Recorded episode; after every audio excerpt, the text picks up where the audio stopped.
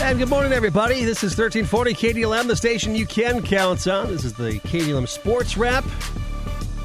Breaking down everything that's happened the last 24 hours. We'll talk some Gopher men's hockey. If you listen to the game last night, extending their five game winning streak to begin the season in East Lansing. The Loons headed to the Western Conference Finals. We'll talk about that as well.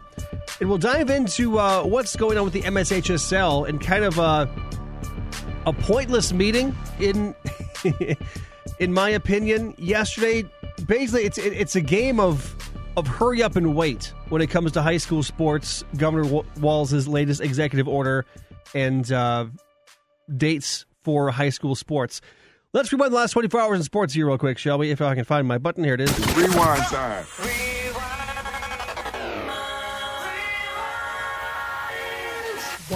Let's start with Minnesota United heading to the Western Conference Final for the first time in franchise history after shocking Sporting Kansas City 3 to nothing last night. The 4 seed Loons upsetting the number 1 seed Kansas City. They're now going to play the Seattle Sounders after registering the second playoff win in franchise history United were lucky to uh, still be level after soaking up some serious pressure from Sporting the first 25 minutes. United had keeper Dayne St. Clair to thank after he made a series of saves while defender Michael Boxall kept the game goalless with the goal line clearance. What followed that? Arguably the most exciting 12 minutes that Minnesota soccer has ever seen. Kevin Molino, who scored twice in United's 3 0 win over Colorado in the first round of the playoffs, bagged another brace as he continued what is currently a march towards the playoffs MVP. His second, a beauty, latching onto a cheeky chip reverse pass from Emmanuel Reynoso. Reynoso provided the assist for Molino's first two and completed a hat trick of assists in the 39th minute when he set up Bakaye Dibassy to make it three, putting the game beyond reach of Sporting. The Loons will be number two seeded Seattle Monday, with the winner going to the MLS Cup final to face either New England or Columbus. Hands it off to McLaughlin. He shoots. It's right on. Reedy was there looking for the deflect. Now Walker passes it back up top. Walker in the left circle takes it. Out in front. Reedy with a stuff in shot. Block. Still loose. They score. Scott Reedy bangs home his fourth of the year, and the Gophers strike for their second power play goal tonight. Number five Gopher men's hockey program out to its best start in nine years after besting Michigan State last night, three to one in the two game series opener at Munn Ice Arena in East Lansing. The last time the Gopher hockey team uh, started the season with five straight wins was 2011 that ended with a WCHA regular season championship and an NCAA Frozen Four appearance. Scoring for the Gophers in that three to one win, Ben Myers, Sampo Ranta, and like you heard there, Scott Reedy. Uh, scoring for the Maroon Gold, uh, Robbie Stucker, his first game back, uh, assisted on two power play goals for Minnesota in his first appearance of the season. The Gophers have now outscored their opponents 16 to 5 their first five games. And after the game, head coach Bob Motzko praised the special teams. Five power play goals through five games and none given up on the penalty kill. Penalty kill starts with LaFontaine, obviously. And and, and then you, you do have to, like our defensive core again tonight was, was you know, that there's such a factor in the game. Uh, how we break pucks out, you know, how we keep it alive. It was great getting Stucker back in there tonight. Um, and you know, you watch that film back, and you're going to see a real special uh, group a group back there on the blue line that, that had a great first road game. Coach mentioned Jack LaFontaine. He was named the National Goaltender of the Month for November uh, yesterday. Posted another noteworthy performance, his 13th consecutive start, his seventh straight win, stopped 24 of 25 shots. Michigan State did end his scoreless streak at 143 minutes and 13 seconds. That dates back to the Ohio State game on November 23rd.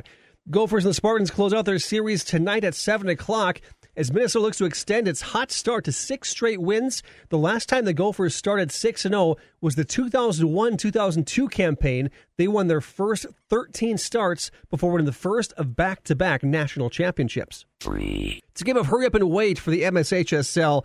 Uh, the board of directors meeting yesterday in kind of a, a meeting not so much to get anything accomplished, but so uh, more so to to answer questions and just get things on the calendar for parents and students. Nothing can happen high school sports wise until Governor Tim Walz's latest executive order is lifted. That would be a week from well, two weeks from today, right? That'd be the nineteenth. Yeah, December 19th is when it expires. That means, according to the MSHSL board, practices could begin on Monday, the 21st. The issue there is Governor Walz needs to lift that executive order, and all signs point to him extending it through the Christmas holiday, which I think makes sense. You're not going to have everybody stay home for Thanksgiving. Just let them go out and get sick for Christmas and delay what we've done for the last three weeks uh, and, and make it all a, a moot point. Here is the the three scenarios that the MSHSL laid out yesterday for high school sports. If the governor's restrictions are lifted when they're scheduled to, two weeks from today, practices start December 21st, games can start January 4th.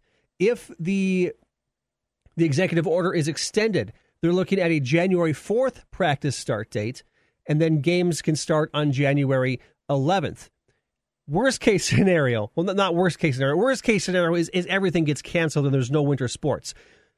But the third scenario is there's a January 18th practice start date with contests beginning on January 25th. All three of these calendar models were approved. So the thing that's going to dictate which one is used is when the shutdown ends. The MSHSL will hold a statewide conference call with athletics directors to explain all three calendars. No matter what calendar is selected, school districts will have the final say about which sports are allowed to resume at its schools, though nothing happens unless the MSHSL and state governments are allowing sports and activities to resume. Yesterday's board meeting directly impacts boys and girls basketball, boys and girls hockey, wrestling, alpine and Nordic skiing, swimming, dance, gymnastics, and adapted floor hockey. State tournaments also discussed, and the league is attempting to build those tournaments into the schedule. If the shutdown is still in place on January 18th, the MSHSL would need to come up with a plan B. Three. Bonus number three, look at some national headlines. The NFL has reinstated wide receiver Josh Gordon. He plays for the Seattle Seahawks. Well, he's, he's on the Seattle Seahawks roster. Uh, signed a one year deal with Seattle in September.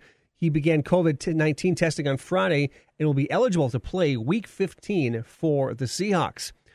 One of the college football playoff semifinals will be played without fans. The Rose Bowl, which has also been played without Gophers since 1961, announced that no fans will attend the January 1st game due to COVID 19 restrictions in California. The January 2nd Fiesta Bowl in Arizona, only going to allow immediate families. Some NBA news. A day after extending LeBron James, the Lakers have locked up forward Anthony Davis, which was really not a question. AD's agent tells ESPN he has agreed to a five year, $190 million max deal. AD averaged 26, 9, and 2 as LA captured his first NBA title since 2010. Back to the NFL, some injury news. The Pittsburgh Steelers losing a key member of their defense. Uh, ESPN reporting that linebacker Bud Dupree has a torn ACL and is done for the year. He was hurt during Wednesday's win over the Raisin over the Ravens. The raisins, they look like raisins out there. He ends his season with 26 tackles and eight sacks. Coming up, second half of the sports wrap, we're going to give Joe Johnson a call from VikingsTerritory.com. Going to talk about uh, how we feel about that Carolina win six days later, five, six days later, however long it's been. Uh, also, turn our attention to uh, lowly Jacksonville and how this could potentially be a trap game for Minnesota. Last time there was a guaranteed win, uh, the Vikings lost 31 28 to the Dallas Cowboys, and they have not been good. So I'm nervous about Jacksonville. I was talking about the offensive line and what the uh, the Ezra Cleveland injury uh, means for continued success for Brett Jones, who hasn't played terrible. Talking to Joe Johnson for Vikings territory next on KDLM. I'm Steve Weisman with NFL Network Now on the Westwood One Radio Network. Call them the San Francisco 49ers of Arizona. After new COVID regulations forced them out of California, the Niners held their first practice in their new home of Arizona, where they'll play their next two home games. Head coach Kyle Shanahan on Thursday asked his players to watch out for each other mentally and emotionally, given they'll be away from their families for an extended time. Elsewhere, Josh Gordon is back. The league conditionally reinstated the Seahawks receiver from suspension. He'll be eligible to play in Seattle's final two regular season games. Over in Atlanta, All Pro Julio Jones was not able to practice Thursday as he continues to battle a hamstring injury, while Raiders running back Josh Jacobs was out as well. Dolphins rookie quarterback Tua Tagovailoa was limited at practice. He has a thumb injury, and the team says he'll be a game time decision on Sunday. This has been NFL Network Now on the Westwood One Radio Network. This is the Golden Gopher Daily Update. I'm Mike Grimm. The 3 0 Golden Gopher men's basketball team hosts North Dakota tonight at 8 o'clock at Williams Arena. Minnesota head coach Richard Pitino says everyone has to be mindful of what players are going through at this time, playing through a pandemic. These guys are very, very isolated, um, and it is a huge challenge. And from a mental health standpoint, you know, and, and we're trying to make sure that we're on top of it as a coaching staff. Unfortunately, you can't take them bowling. You can't take them to a movie theater. So you got to be as empathetic as possible. I mean, it sounds silly, uh, but every morning when I walk down there to get tested at 8 a.m., I'm looking at our guys. 8 a.m. is like 3 a.m. for a college student, and they're getting tested every single day. Uh, so I hate it for them. But quite frankly, I hate it for everybody right now. You know, I, I don't know if anybody besides maybe the Amazon uh, CEO is really killing it right now during a pandemic. You know, it's rough, and uh, you gotta let you gotta let our guys know that we're here for them. If they need any help outside of us, you know, we'll, we'll get it for them. Uh, but there there are some unique unique challenges right now besides basketball. That's Golden Gopher head basketball coach Richard Pitino. For more info on tonight's game, log on to gophersports.com. That's the Golden Gopher Daily Update. I'm Mike Grimm. KDLM, Detroit Lakes.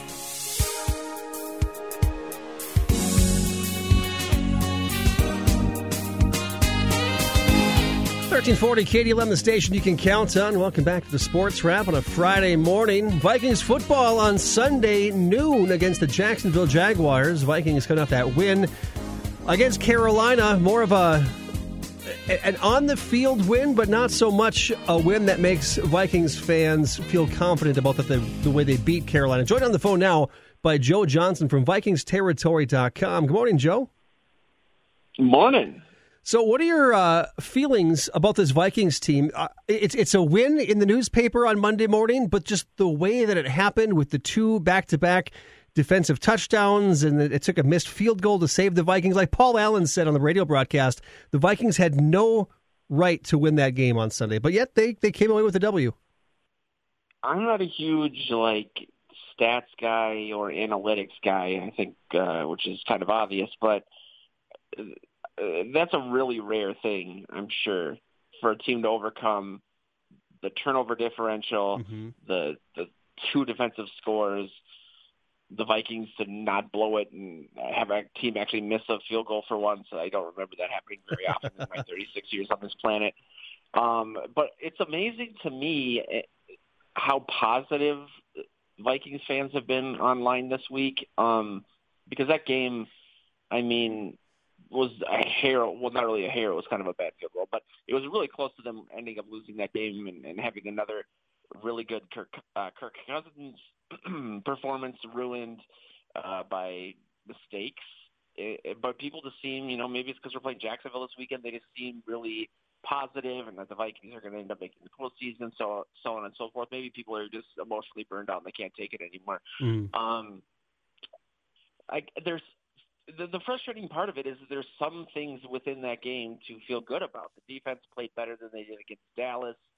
Um, the outside of those two turnovers on back-to-back plays. The offense is arguably the best in the league. Yeah, Dalvin Dalvin Cook named the uh, the NFC Player of the, of the Month for November. Yeah, that's pretty good. And Cousins was the NFC Player of the Week this week. You know, he seems to be firing all cylinders.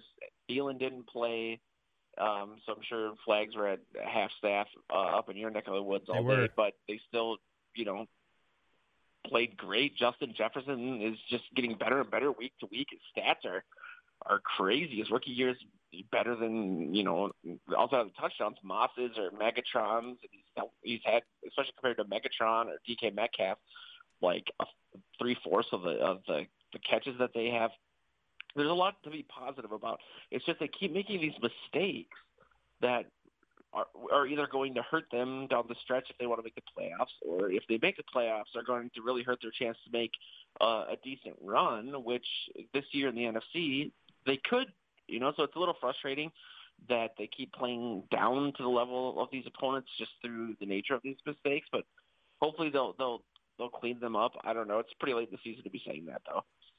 Looking uh, ahead to this next weekend, Jacksonville kind of reminds me a lot of that Dallas game, where a, a Viking, a lot of Vikings fan kind of uh, wrote off that Dallas game as oh, it's, it's going to be a win for the Vikings. Andy Dalton coming off concussion and COVID nineteen protocol. Zeke Elliott has not been the, the, the, the Zeke Elliott we've known. The defense is busted up, and then Dallas stuns the Vikings 31 28.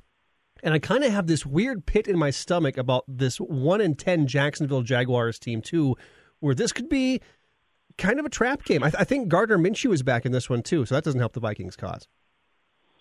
Yeah, I think that they're going to face Glennon. He's there's a weird controversy. Oh, it is Mike Glennon. It is Mike Glennon. Yeah. Well, the last time we, he is ready to yeah, return, yep. but they're not going to play him. And I, I kept looking uh, before you called this morning for the tenth time at the stats between the two because I, I thought maybe I had them backwards or something, and I was just sleep deprived. But it's I don't really see what uh, Glennon did last week that was so spectacular. He had like 57% completions, and it's something Minshew was throwing at seven touchdowns, three interceptions.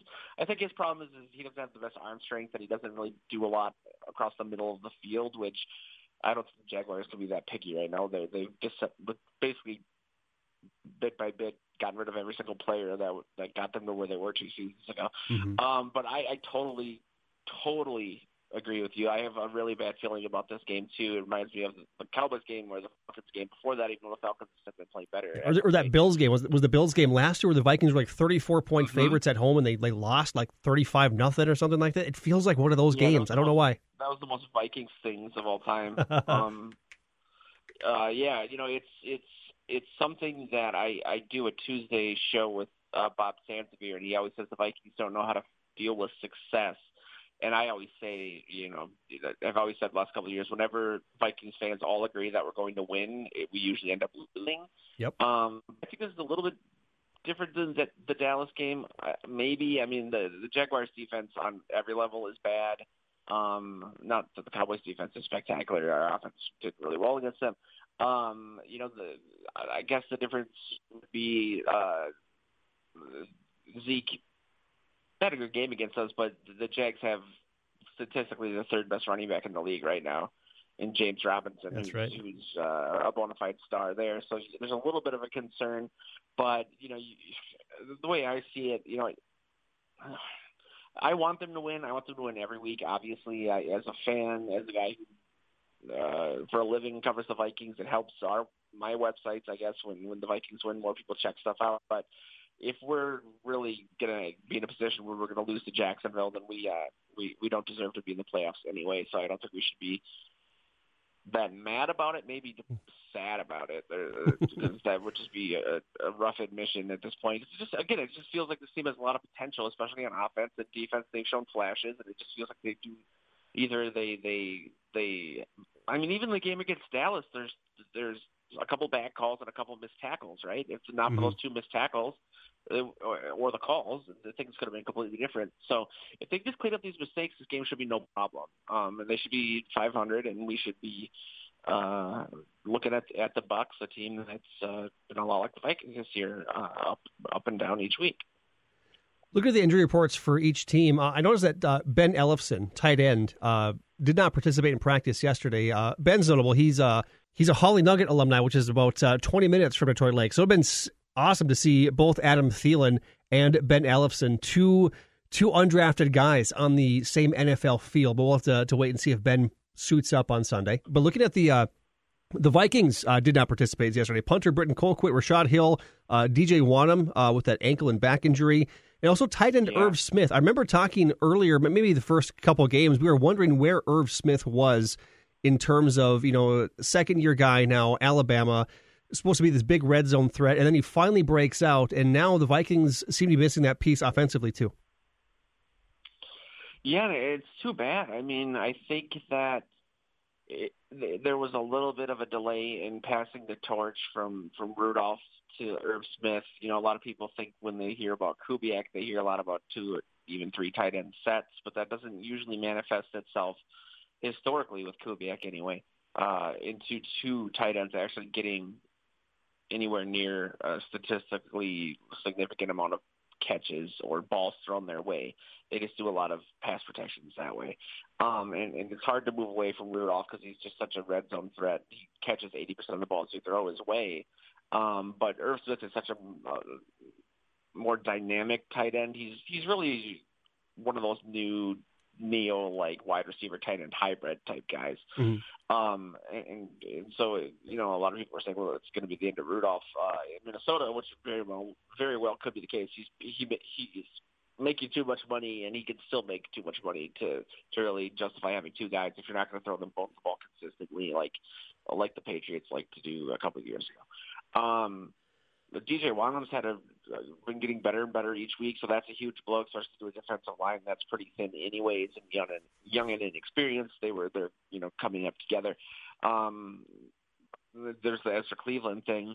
Um, he's missed the last two games. He was pra- he has been practicing this week, so um, he may return. You know, I, I think that my hope is that when he does, they'll move Brett Jones to left guard. Or, I mean, I, I don't know eh, how much you want to move him around uh, too much, but if you move Ezra Cleveland back to, to the left side and make him left guard, since he's done so well at right guard, mm-hmm. and he was a left tackle in college, keep Brett Jones at right guard, especially because the left guard position is the more important of the two you could really have something special there because Brett Jones has been his first game he had the highest grade of any of the five offensive linemen, and Dakota Dozier's been bad. I mean, he's had three games under 30 uh, from PFF this season. So, you know, they, they put that together, they really could have something special because I think even the bigger detractors of uh, Cousins know that when he does have time, he can be what he is, which is one of the most accurate quarterbacks in NFL history.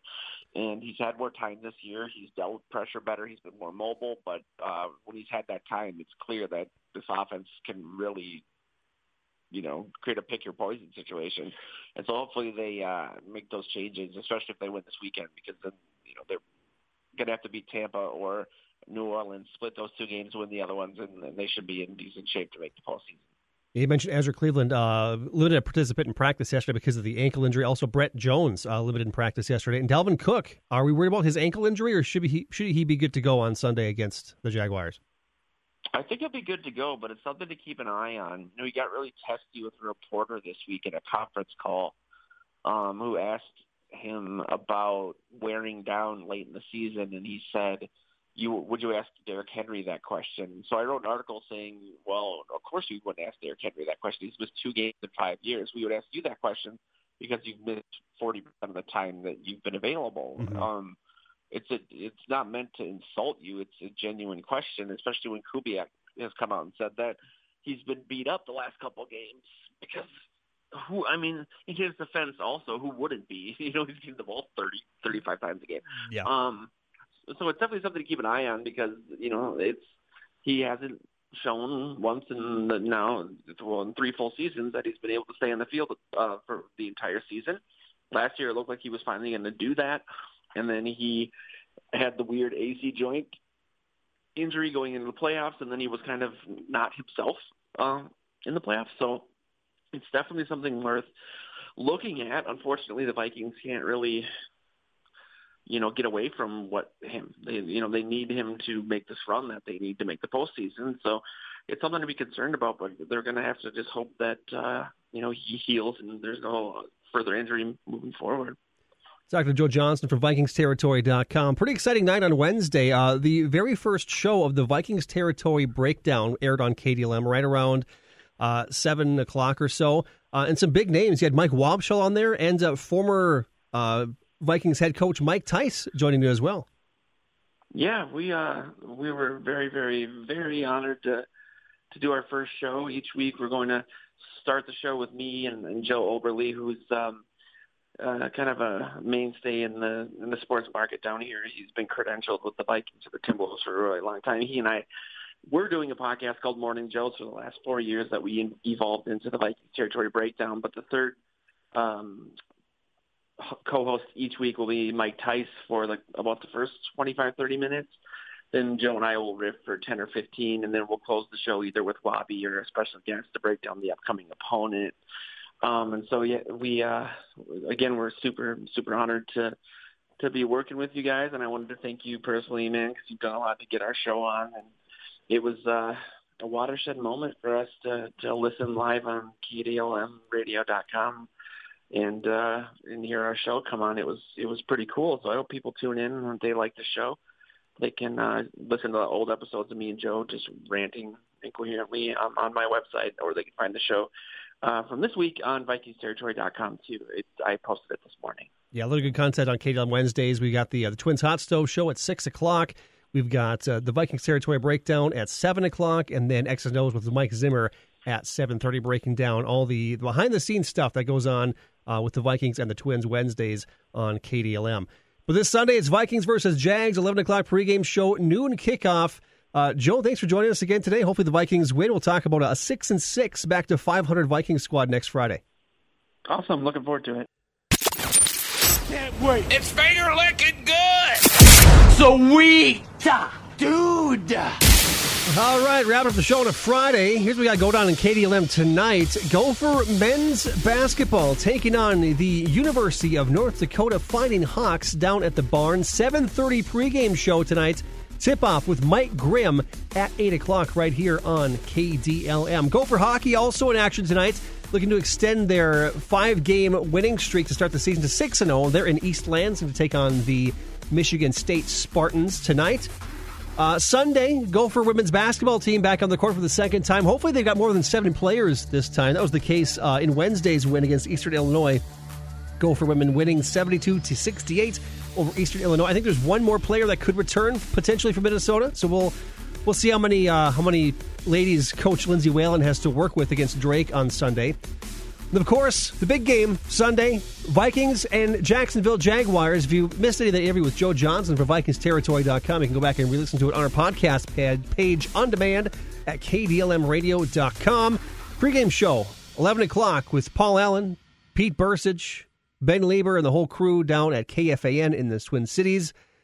Noon kickoff from US Bank Stadium. Vikings versus Jaguars on Sunday. That's followed by Sunday Night Football. Denver Broncos at the Kansas City Chiefs right around 725. That's wrap for the sports wrap. We're back on Monday, 9.30 on the station you can count on, 1340 KDLM, Detroit Lakes, Minnesota. 10 o'clock right now. Here's CBS News, followed by Off the Record with Zeke.